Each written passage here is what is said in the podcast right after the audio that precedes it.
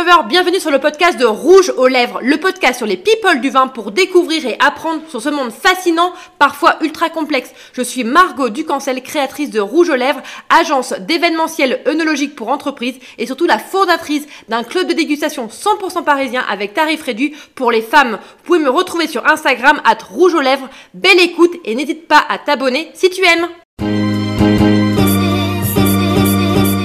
Aujourd'hui, je reçois Vincent Labergère, directeur général de Château Rayne Vigneau, premier grand cru classé de Sauternes. Bonjour Vincent, la forme? Bonjour Margot, en pleine forme, oui, merci. Merci d'être avec nous en tout cas.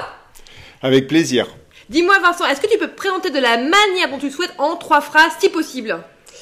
Euh, tout d'abord, merci de me recevoir Margot. Euh, donc, je m'appelle Vincent Labergère, j'ai cinquante-trois ans, j'ai trois enfants, je suis marié à Cécile depuis euh, vingt-deux ans.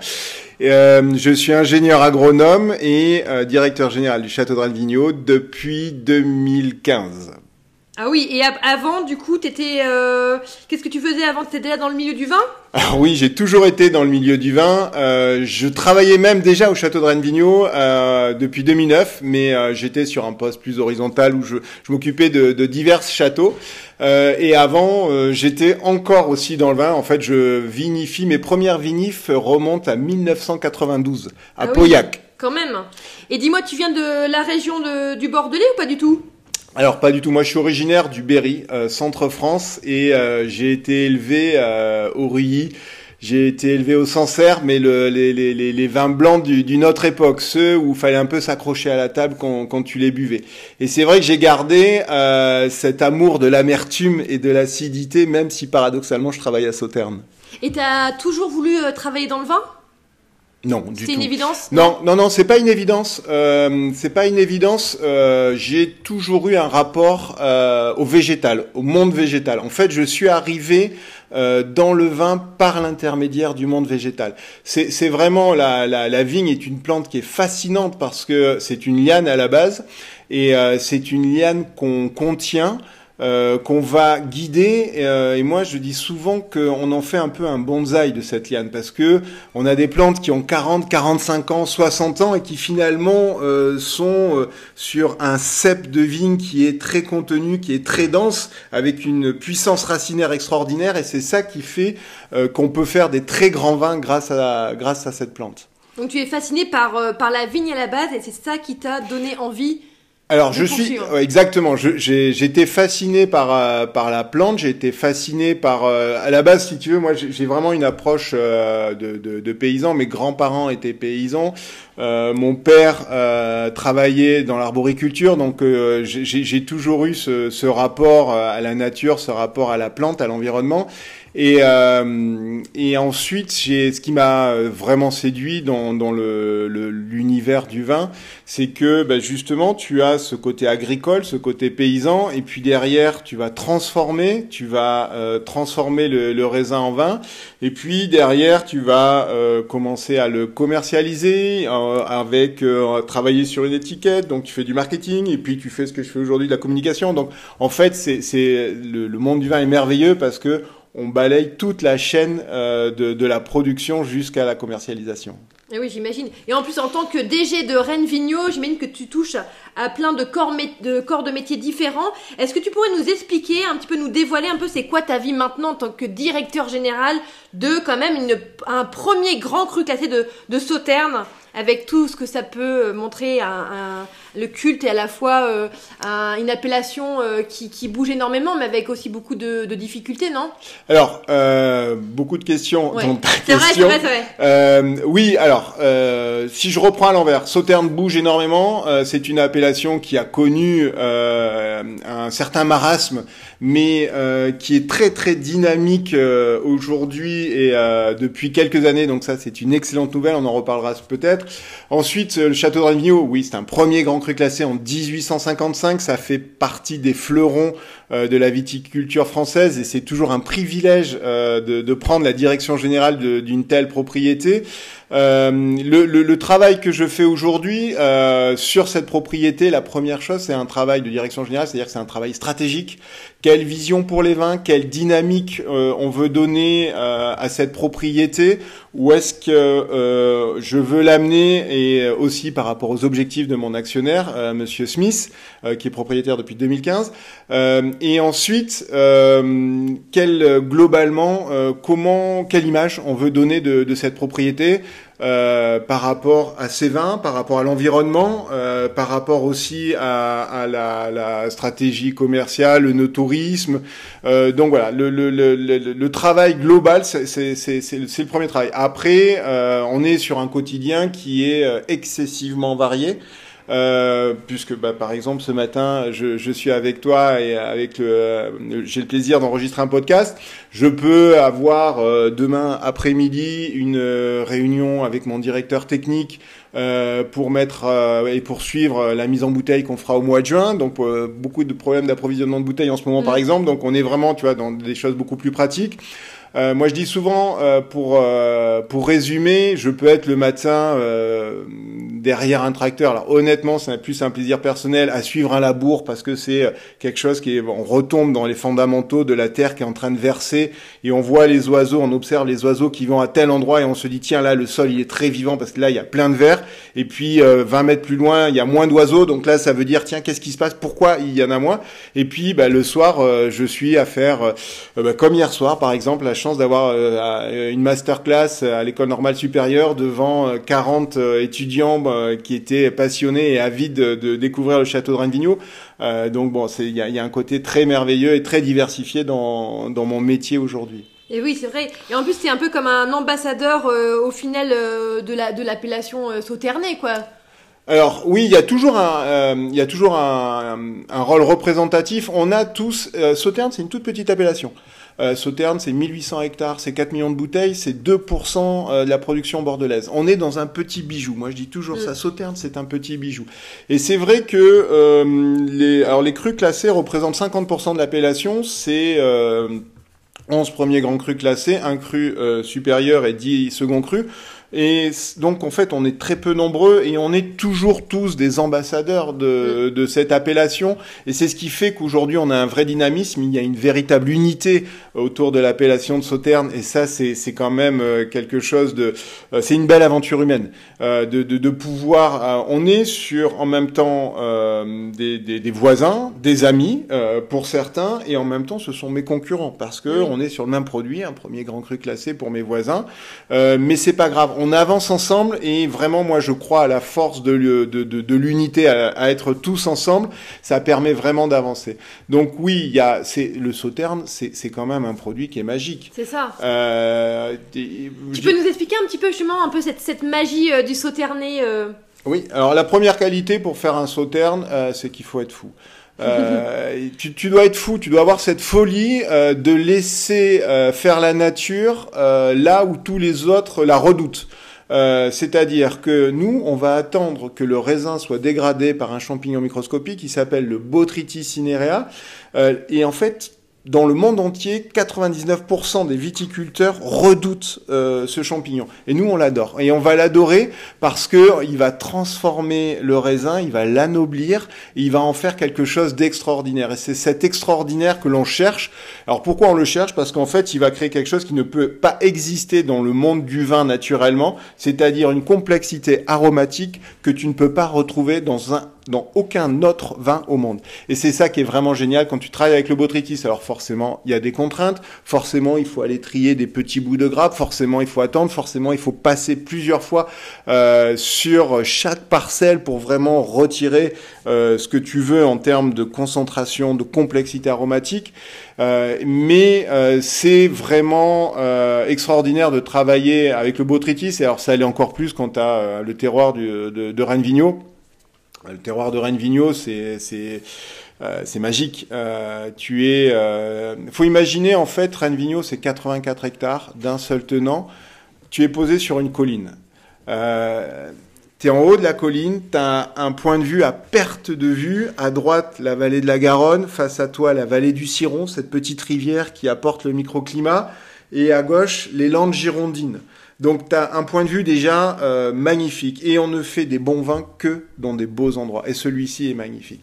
S'il y a cinquante mètres de dénivelé entre la partie haute et la partie basse, donc beaucoup de pentes, des belles argiles en haut, le début du, du plateau calcaire Astérie en bas, derrière, euh, derrière le château j'ai les graves, et j'ai deux petites collines, euh, une qui est euh, purement euh, avec des graves, d'autres graves, et puis derrière euh, argilo-graveleux. Donc il y a une hétérogénéité aussi de ce terroir, et c'est vraiment super intéressant quand tu travailles avec le Botrytis, parce que ça va encore apporter de la complexité.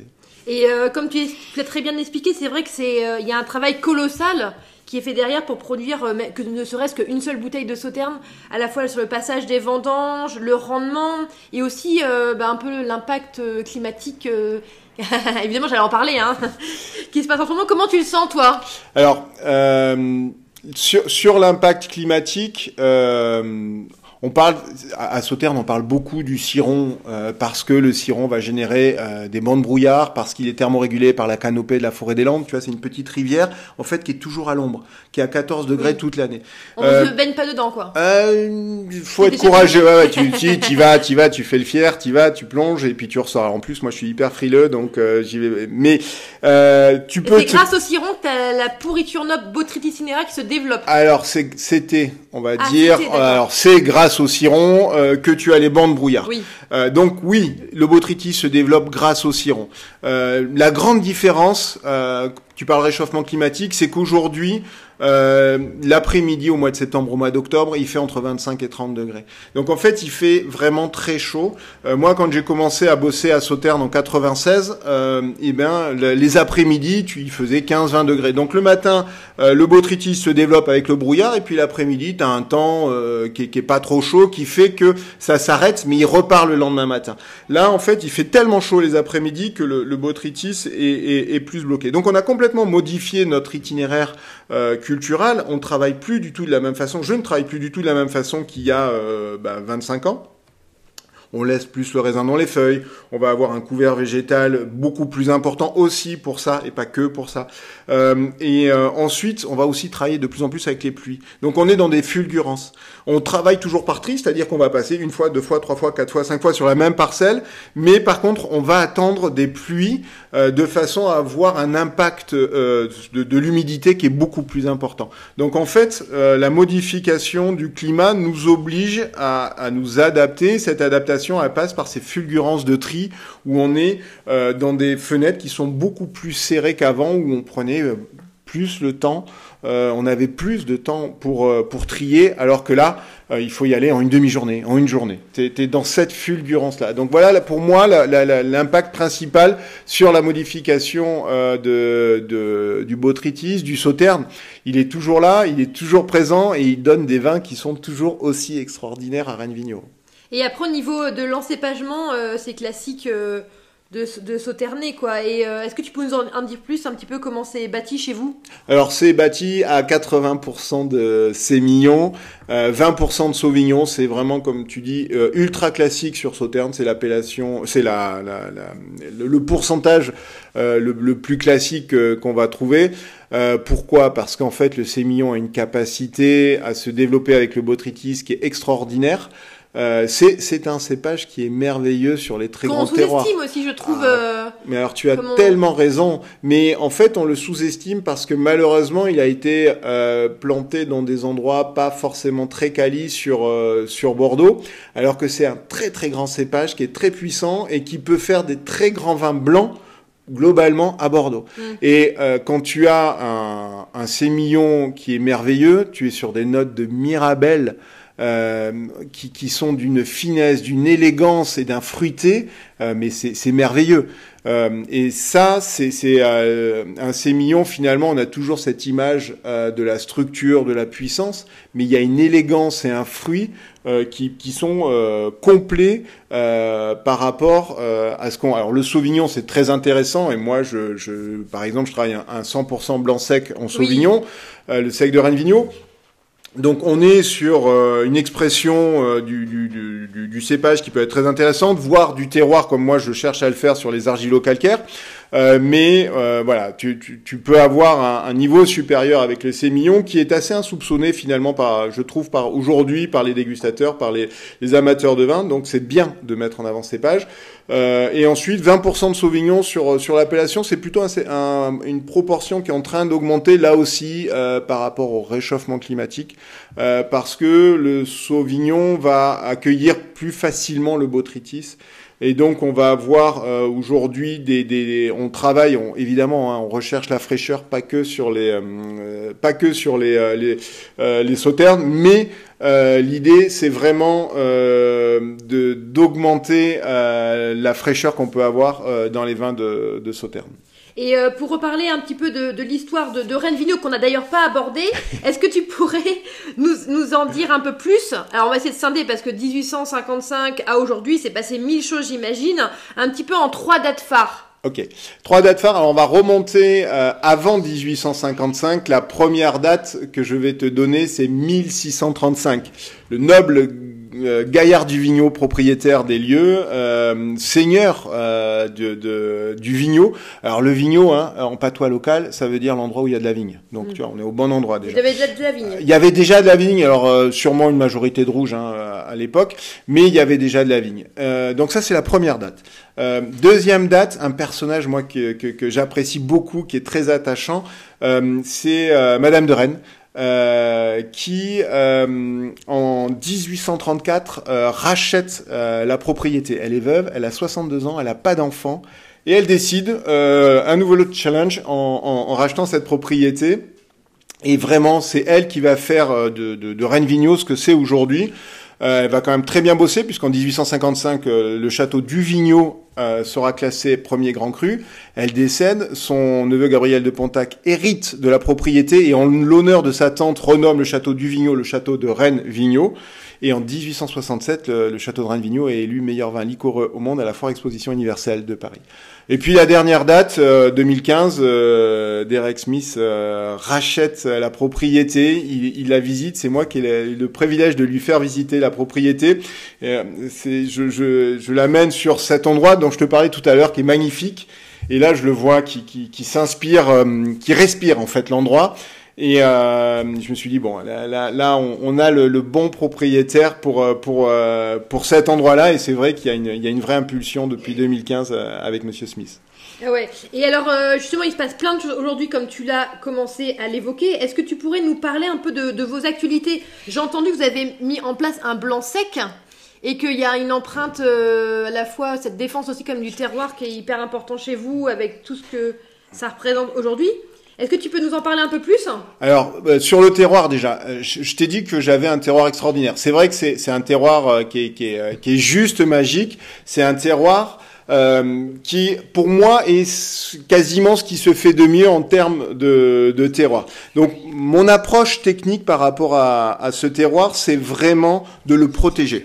Euh, et euh, par exemple, tu vois, si on, si on parle du bio, euh, j'ai été jusqu'à euh, la moitié quasiment de la propriété en, en itinéraire technique bio, puis je suis revenu un peu en arrière parce que j'ai beaucoup de pentes, j'ai beaucoup de contre-pentes, j'ai beaucoup d'argile. Et le problème euh, du bio quand tu travailles à Bordeaux, c'est quand même que tu passes euh, énormément dans la vigne. Euh, chaque fois qu'il a plu, tu es obligé de passer.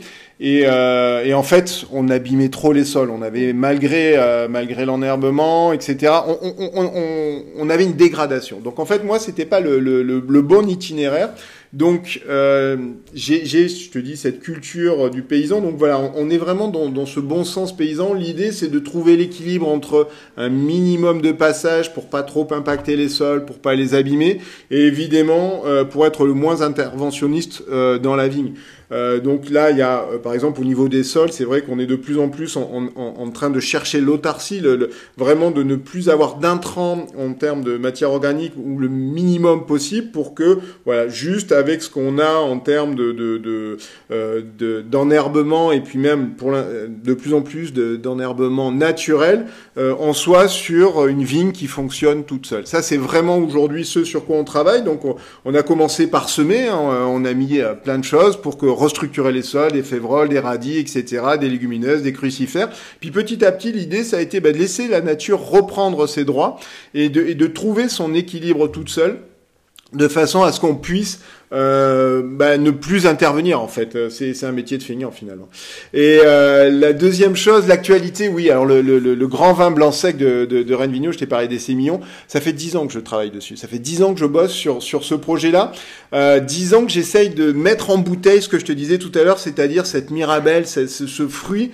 Euh, quand t'as un terroir très puissant, parfois le raisin est un peu trop puissant et il a tendance à, à quasiment s'autodétruire lors de l'élevage. Et donc là, toute la subtilité, tout ce travail que j'ai, j'ai fait, ça, ça a été vraiment de, de, bah de, de, de le, le, le tempérer, tu vois, c'est de l'élever. De, ça me fait penser à, à, à un cheval qui, qui, qui est très fougueux, qui est un peu sauvage. Et là, l'idée, bah, c'est juste de l'adoucir un peu pour qu'il puisse rentrer dans la bouteille. Et c'est vraiment ce travail. Bah, deux mille vingt-deux, on y arrive. C'est un endroit spécifique de Rayne Vigneau sur des argilo-calcaires mi-pente. En fait, j'ai un affleurement de, de calcaire qui est, qui est là. Et j'ai euh, du Sémillon, du Sauvignon, et c'est ça que je vais mettre en bouteille euh, dans le grand vin blanc sec euh, de, du Château de Rayne Vigneau en deux mille vingt-deux. Et alors après, euh, en termes de production, ça représente combien de bouteilles et un peu le, le prix public ? Alors pour, pour ce vin-là, on est vraiment dans quelque chose qui est aujourd'hui une, une, une je parlais de bijoux, c'est ouais. ça. C'est, je vais, je vais avoir, allez, si j'ai six barriques. Euh, tu vois, ça fait mille huit cents bouteilles. Je vais être autour de, de mille huit cents, deux mille bouteilles. Le, le but, c'est de montrer à quel point le terroir est extraordinaire. Mmh. Et euh, tu vois, je, je revendique ces grands sémillons. Ben voilà, là, je vais, je vais le montrer. Donc, on est dans, dans un petit bijou. Et forcément, euh, bah, c'est, c'est les grands terroirs de Rayne Vigneau. Donc, on est sur des prix similaires au Grand Cru Classé, au premier Grand Cru Classé. Euh, donc, ça veut dire que c'est euh, une bouteille qui va arriver euh, en termes au prix public entre quarante et cinquante euros euh, la bouteille. Oui. Après, quand on sait le travail qu'il y a derrière, c'est euh, comme tu dis, c'est. C'est des bijoux, c'est, c'est, euh, on est euh, sur euh, des, des, des pièces d'orfèvrerie. C'est vrai que le, le terroir du Château de Rayne Vigneau rend, ref, renferme des, des pierres semi-précieuses, des, des quartz agatoïdes. Hein. On a, on a cette spécificité-là. On est les, les, les seuls à avoir ça. Euh, et c'est voilà, l'idée, ben, c'est un peu ça. C'est, c'est de prendre ces petits bijoux et, et, et de les mettre en bouteille et de les partager avec les consommateurs. Et tu penses que du coup, au niveau consommateur, euh, ils sont prêts à entendre qu'on peut faire euh, des, des blancs secs euh, sur, le, sur le marché ? Ils disent pas non, non, le Sauternes, c'est que euh, du liquoreux, euh, pourquoi vous faites ça ? Alors, historiquement, il y a toujours eu des blancs secs à Sauternes. Si tu veux, c'est, c'est, euh, il n'y a pas de débat là-dessus. On a, on a, on a toujours fait euh, des, euh, des blancs secs sur l'appellation Sauternes. Euh, aujourd'hui, il y a une vraie dynamique positive euh, par rapport à ça, euh, où euh, les propriétaires, les producteurs qui sont à Sauternes se sont rendus compte que c'était un très grand terroir de blanc globalement. Voilà, un grand terroir de blanc, euh, tu fais derrière bah, soit des secs, soit des vins liquoreux.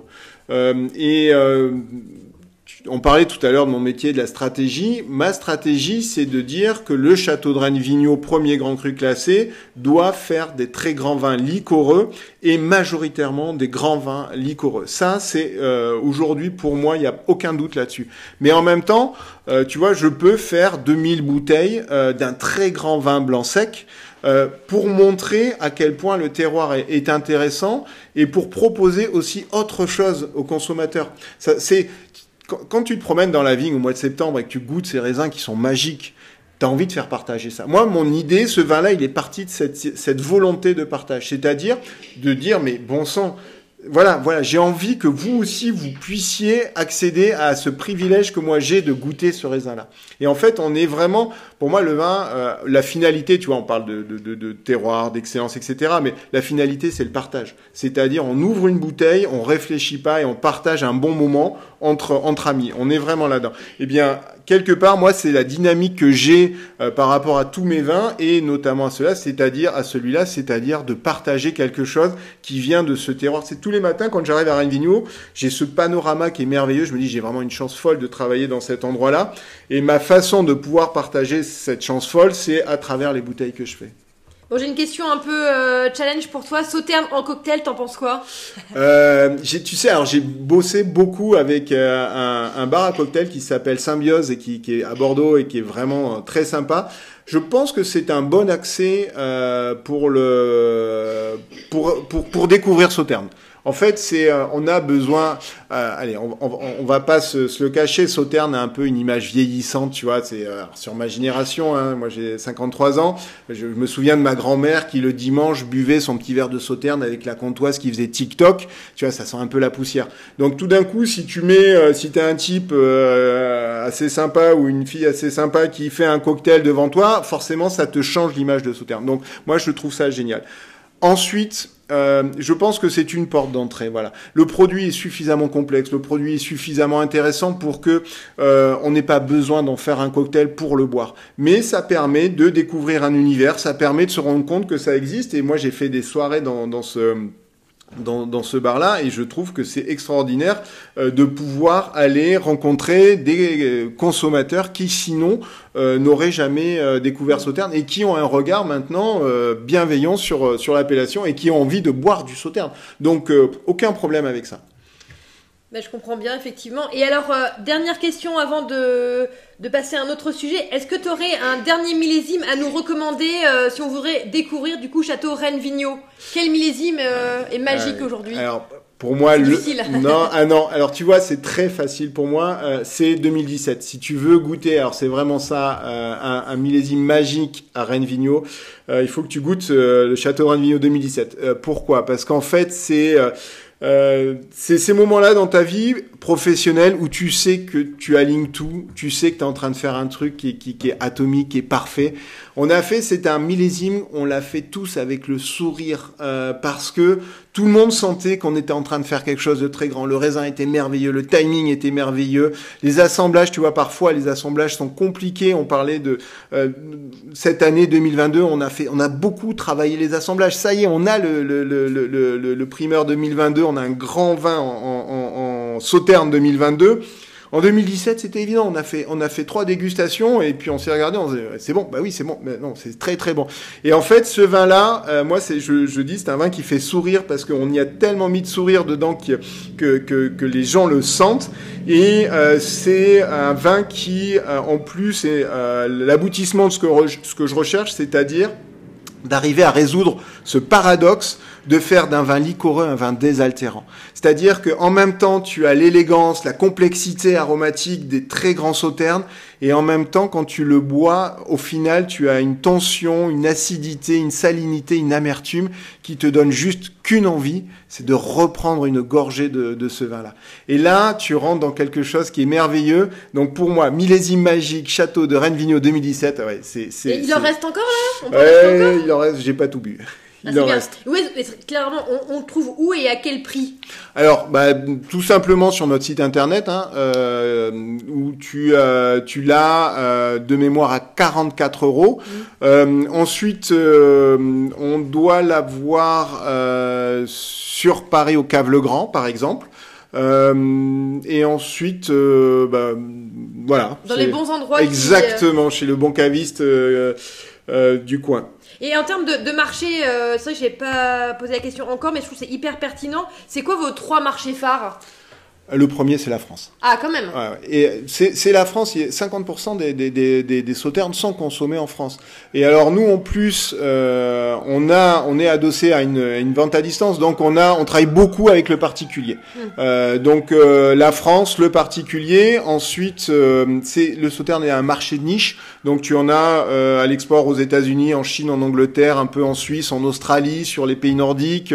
Enfin après, c'est, c'est, c'est, c'est vraiment euh, explosé en termes De, de, de, de distribution, euh, mais le marché français euh, reste le principal marché et les principaux consommateurs de, de, de Sauternes et de Rayne Vigneau. Ouais, bon bah ça fait plaisir d'entendre en tout cas. Et alors, euh, deux dernières questions pour toi, euh, Vincent. à la fois un peu, j'aimerais bien avoir ton challenge deux mille vingt-trois à la fois pro et surtout perso. Alors le, le challenge pro, euh, le challenge pro, il est, euh, bah tu l'as compris, c'est la, la le, mon petit dernier, mon petit bébé, le, le, le grand vin blanc sec euh, de Château de Rayne Vigneau en, en deux mille vingt-deux, hein, puisque voilà c'est dix ans dessus et aujourd'hui on, on le présente, on, on, on va l'amener sur le marché, donc euh, bah c'est, c'est de faire Euh, de ce vin-là, euh, une belle réussite derrière euh, en termes pour les consommateurs. Euh, en termes oh, euh, challenge perso, euh, alors euh, on est, euh, moi j'aime, j'aime beaucoup courir. Euh, j'ai fait deux marathons l'année dernière. Tu vois, j'ai passé beaucoup de temps perso euh, et sur le boulot et là, et euh, et, euh, et à courir. Euh, pour cette année, en fait, euh, le challenge perso, ma, ma fille, la, mon aînée, j'en ai trois, euh, passe, euh, passe ses concours, elle est en prépa. Euh, donc, euh, bah, c'est continuer à l'accompagner euh, dans, dans ses concours et derrière qu'on se retrouve tous les cinq et qu'on parte en vacances euh, quinze jours euh, tranquillement et qu'on profite euh, de nos vacances tous les cinq. Wow, c'est un beau message en tout cas. J'espère qu'ils écouteront ce podcast en tout cas pour ce message d'amour. Alors, dernière question. Euh, pour toi Vincent, quelle personnalité aimerais-tu que j'invite sur ce podcast?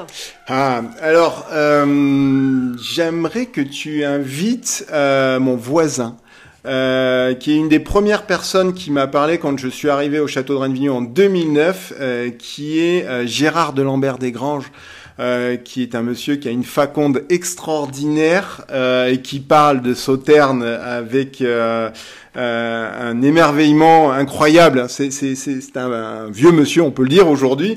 Euh, mais euh, moi, je suis toujours admiratif. Je, j'ai passé des, des, des, des après-midi euh, entières à côté de lui en dégustation et il m'a retracé l'histoire de Sauternes, il m'a retracé euh, énormément de choses et euh, j'ai vraiment un grand, grand plaisir à, toujours à l'écouter. Donc, Donc, euh, tu pourrais faire un très beau podcast avec lui.